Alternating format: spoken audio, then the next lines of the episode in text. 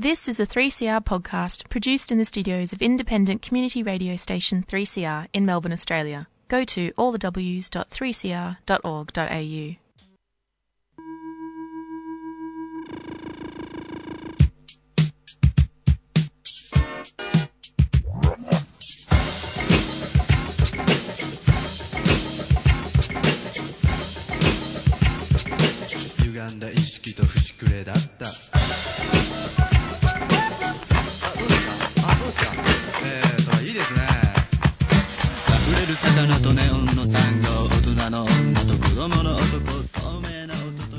listening to Out of the Blue on 3CR Community Radio, and I'm James Whitmore.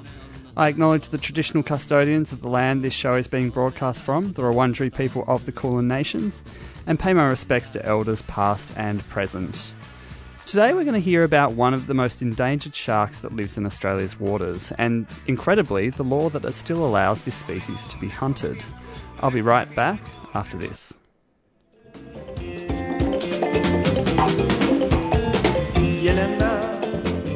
Music from the wetlands on the banks of the Yarra River in Alphington on Sunday, the 19th of November, is a celebration of music, community, and the environment.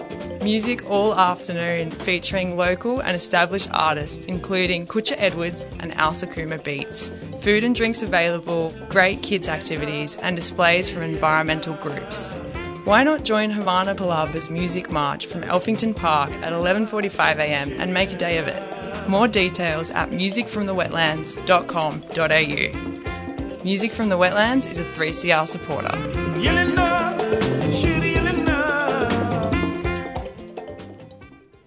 You're listening to Out of the Blue on 3CR Community Radio. Sharks, they're fascinating and important predators, but they're also facing threats throughout the world's oceans.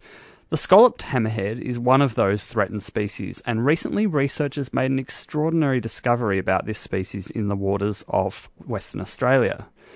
As we'll hear, it's a story that involves the warming oceans and the contradictions of environmental law that are meant to protect marine life. I spoke to Andrea Rodriguez, a researcher at the University of Western Australia. Andrea, can you tell us a bit about this species of hammerhead that you study and what makes them special? Yeah, so I'm studying scallop hammerhead sharks, which is one of the four species of hammerheads that live in Australian waters. And they are pretty special for a few reasons. So one of them is sharks. So unlike many other shark species, they gather in large groups and they're also highly migratory. So they move long distances. Uh, so they are hard to find and study. There are some other curiosities about them, like for example, they are great free divers. Um, there is some recent studies in the last few years where they demonstrated how these scallop hammerheads can dive to great depths, like 500 meters and beyond, um, which is very interesting. Um, so yeah, there are many aspects to their lifestyle. Um, sorry, to their life uh, that makes them very interesting, and they're all in danger. So it's one of the most endangered species in the planet. Mm-hmm. And can you tell us a bit about where they're found? So, I mean, your research is um, is is around WA, but they're also found all across the world, aren't they? Yeah, so it's a globally distributed species. So they live across tropical and semi-tropical waters. So they, um, yeah, they are on on that. Ah, how do I say it? Like they are on that like tropical band of the planet across many different countries. Um, and in Australia, they're typically found in the northern section of the country and kind of hugging uh, a bit of the coast of Western Australia towards the south and Queensland, New South Wales on the east, right?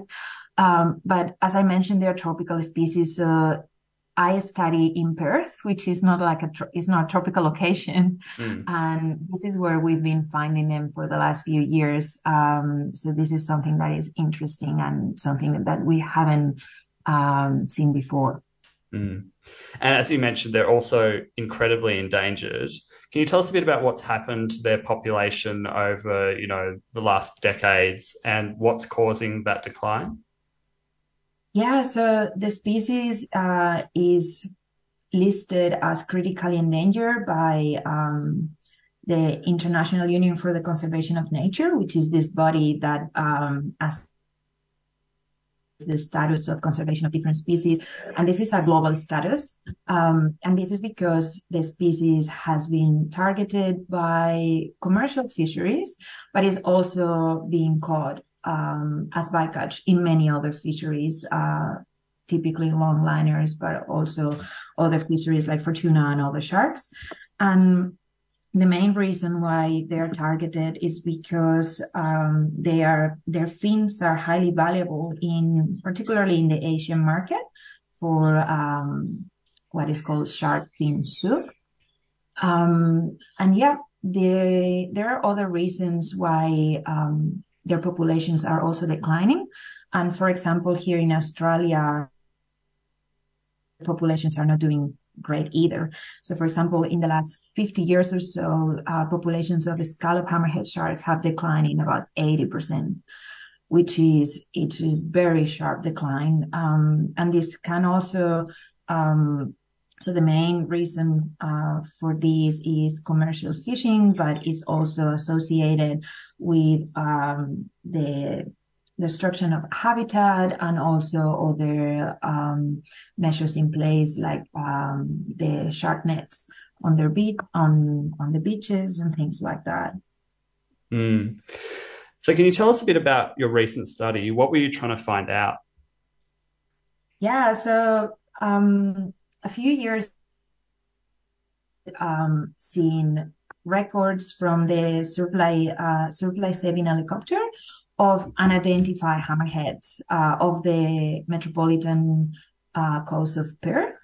And because we also have these temperate species of hammerhead in southern region of Australia. So Victoria, typically Victoria, South Australia and Southwestern Australia, there is this other species that is called smooth hammerhead, which is very, very similar to scallop hammerhead. So we thought uh, that the reports could be associated with these species, but we wanted to find out. So we basically got a small um, a small army of drones and start surveying the or patrolling the uh, metropolitan coast of Perth and try to find uh, these hammerheads.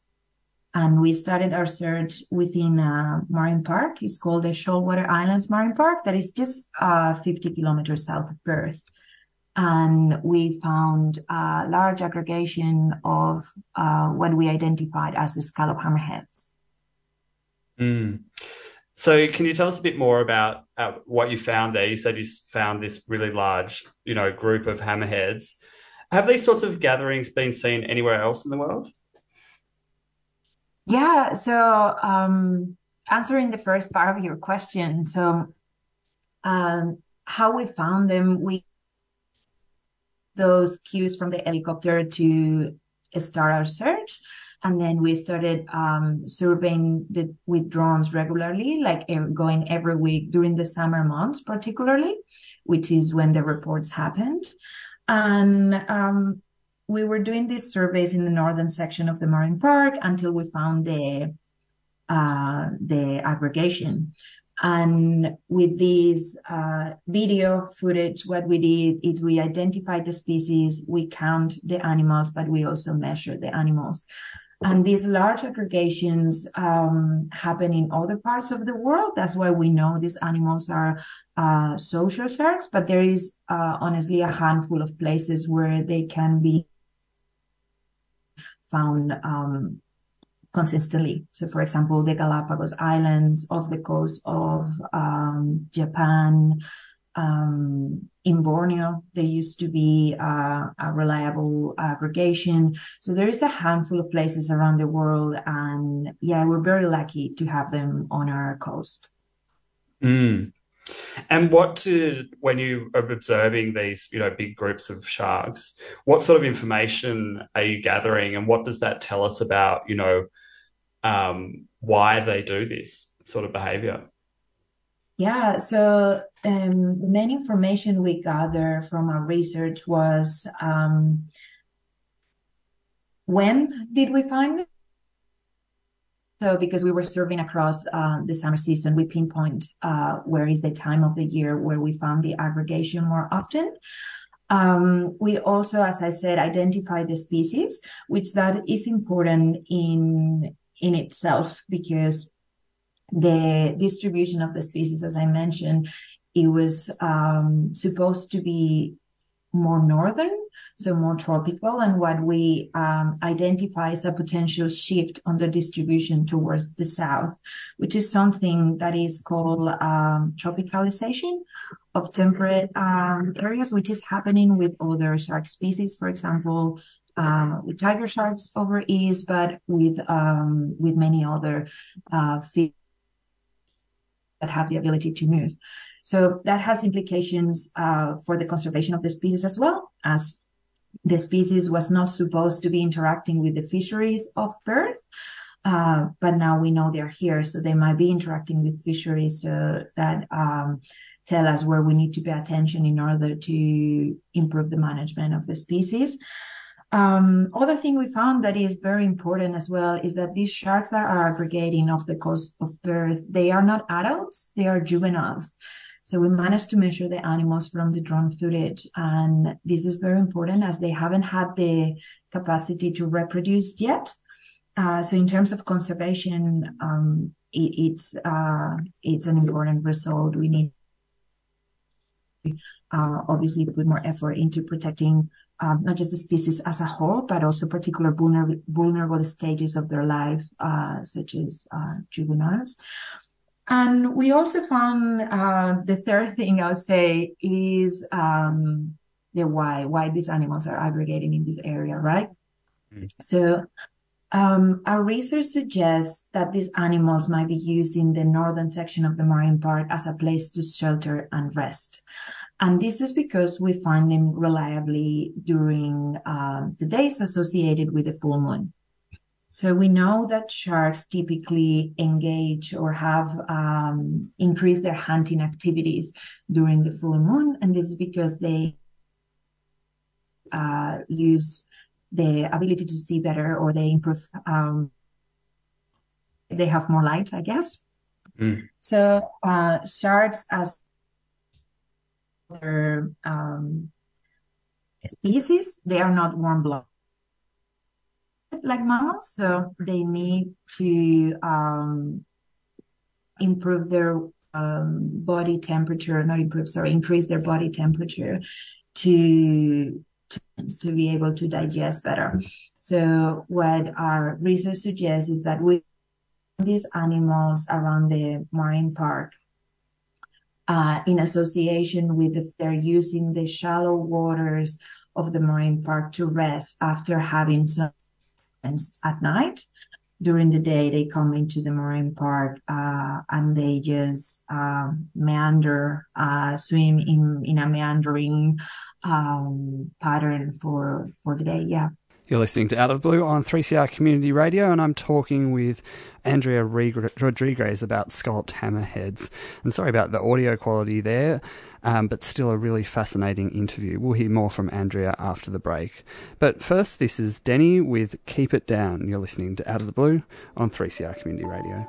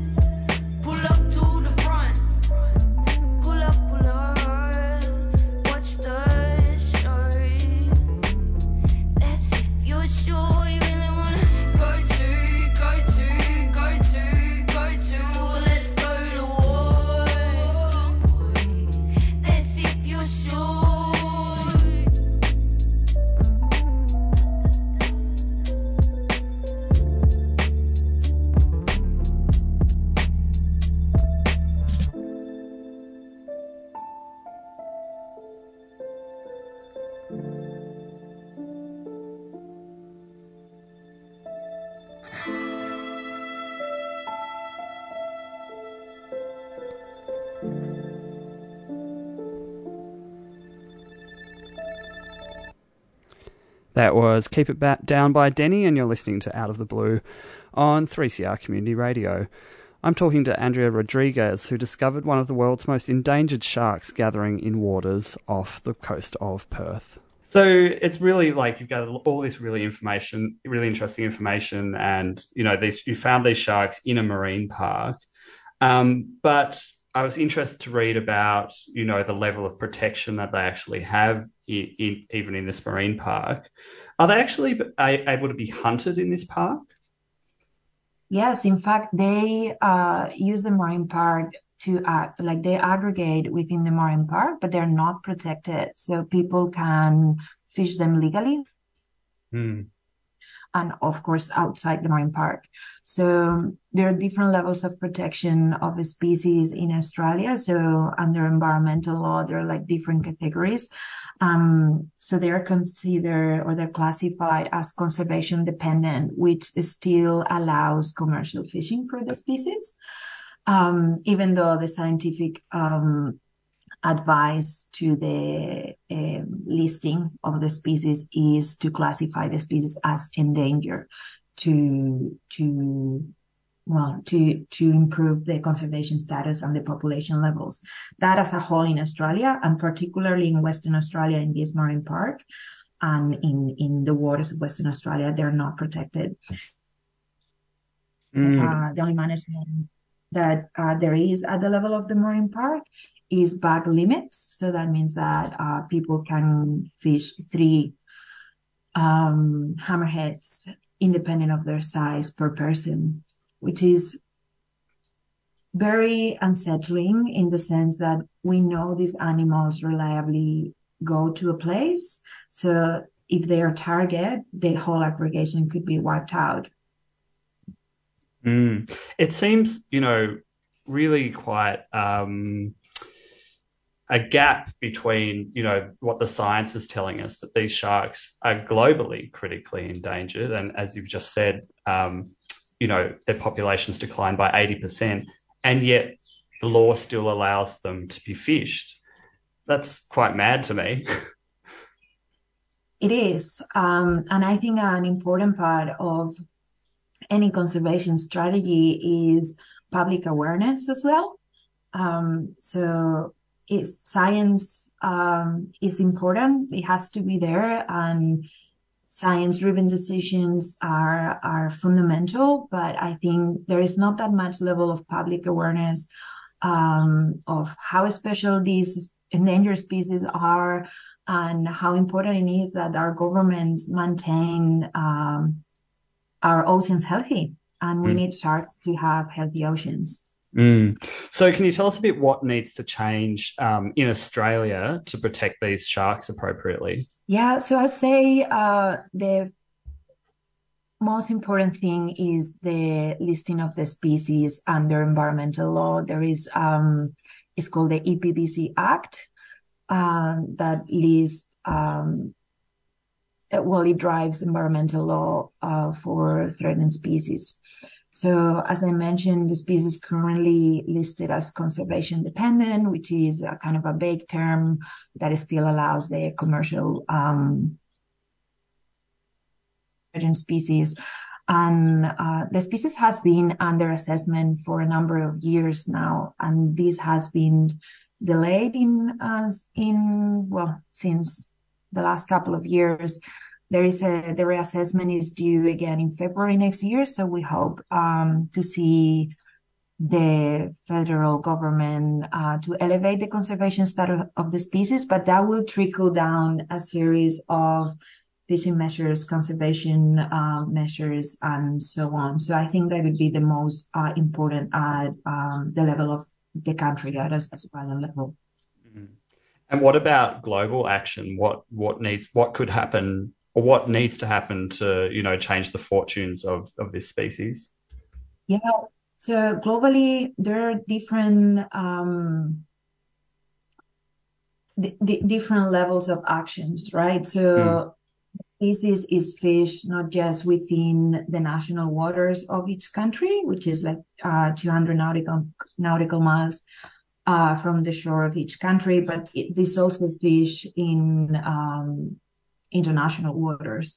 So there are some regulations in terms of trade, um, which those are very important. Uh, so I'd say that, yeah, just maintaining those regulations um, on trade. So countries that trade these species need to declare it. Uh, just having more open um, I would say reporting of uh, the fishing of the species is many countries still report the species uh, at a group level. So you don't know what type of hammerhead, what species of hammerhead has been fished. And this is problematic because then you cannot differentiate between smooth hammerheads or scallop hammerheads or red hammerheads. And another initiative that is very important is that these sharks when they are caught by on bycatch or if they are targeted in a region that they um, we stop the finning. So in a way, um, many sharks are, are only fish for their fins. Uh, so their bodies are discarded on spot. And this is something that many countries are changing now. So making regulations that this is not allowed so that we can also identify what um, species are um, those things belong to. So then we can better understand if the populations are um, getting better or if in, indeed the, the management measures are not uh, helping the populations to revamp. Mm all really interesting. And so like as with anything to do with the oceans it's it's really complicated. But um, i was wondering if you could tell us a bit about you know a big part of your research is ocean predators like these sharks and i believe you've studied tuna as well. What drew you to work on these species? On scallop hammerheads or tuna? On all on all these marine predators yeah. Yes. Um well, so I'm uh, um, I grew up in the mountains. I grew up very far away from the oceans in Spain, and I've only been driven to learn more about the oceans because it's such an alien and, and fascinating world to me. So that drove my curiosity as a kid, then going to university. But one of the main drivers, I'd say, for me to study these big, uh, large predators is because I'm fascinated about migrations and how everything is interconnected. So studying large predators that are migratory. So I study Atlantic bluefin tuna that they live in the northern Atlantic. They spend most of their life moving around, like from the coast of Canada to the coast of Morocco and then entering the Mediterranean Sea to spawn and interacting with all of us in so many different spots around the planet and also interacting at a trophic level, right? With not just, um, we'll say they have um, an interaction with the environment, not just horizontally. There's not they're moving from one place to another, but they're also feeding in all these different places. Um, so I'm fascinated about all these interactions. So I think that drove me studying tuna. And from there, I learned the huge impact that humans are having on large predators through through extraction, so through fishing. Um, and from tuna, that led me to sharks, and also because scallop hammerheads are highly migratory, I think is just a fascinating species to study in all those um, contexts. That was Andrea Rodriguez from the University of Western Australia talking about the endangered scalloped hammerhead shark and what we need to do to protect this wonderful species. And that's all for this week. If you want to listen to this show again or any of our previous episodes, head to www.3cr.org.au forward slash radio blue. We'll be with you, we will be with you again next week, and in the meantime, stay well.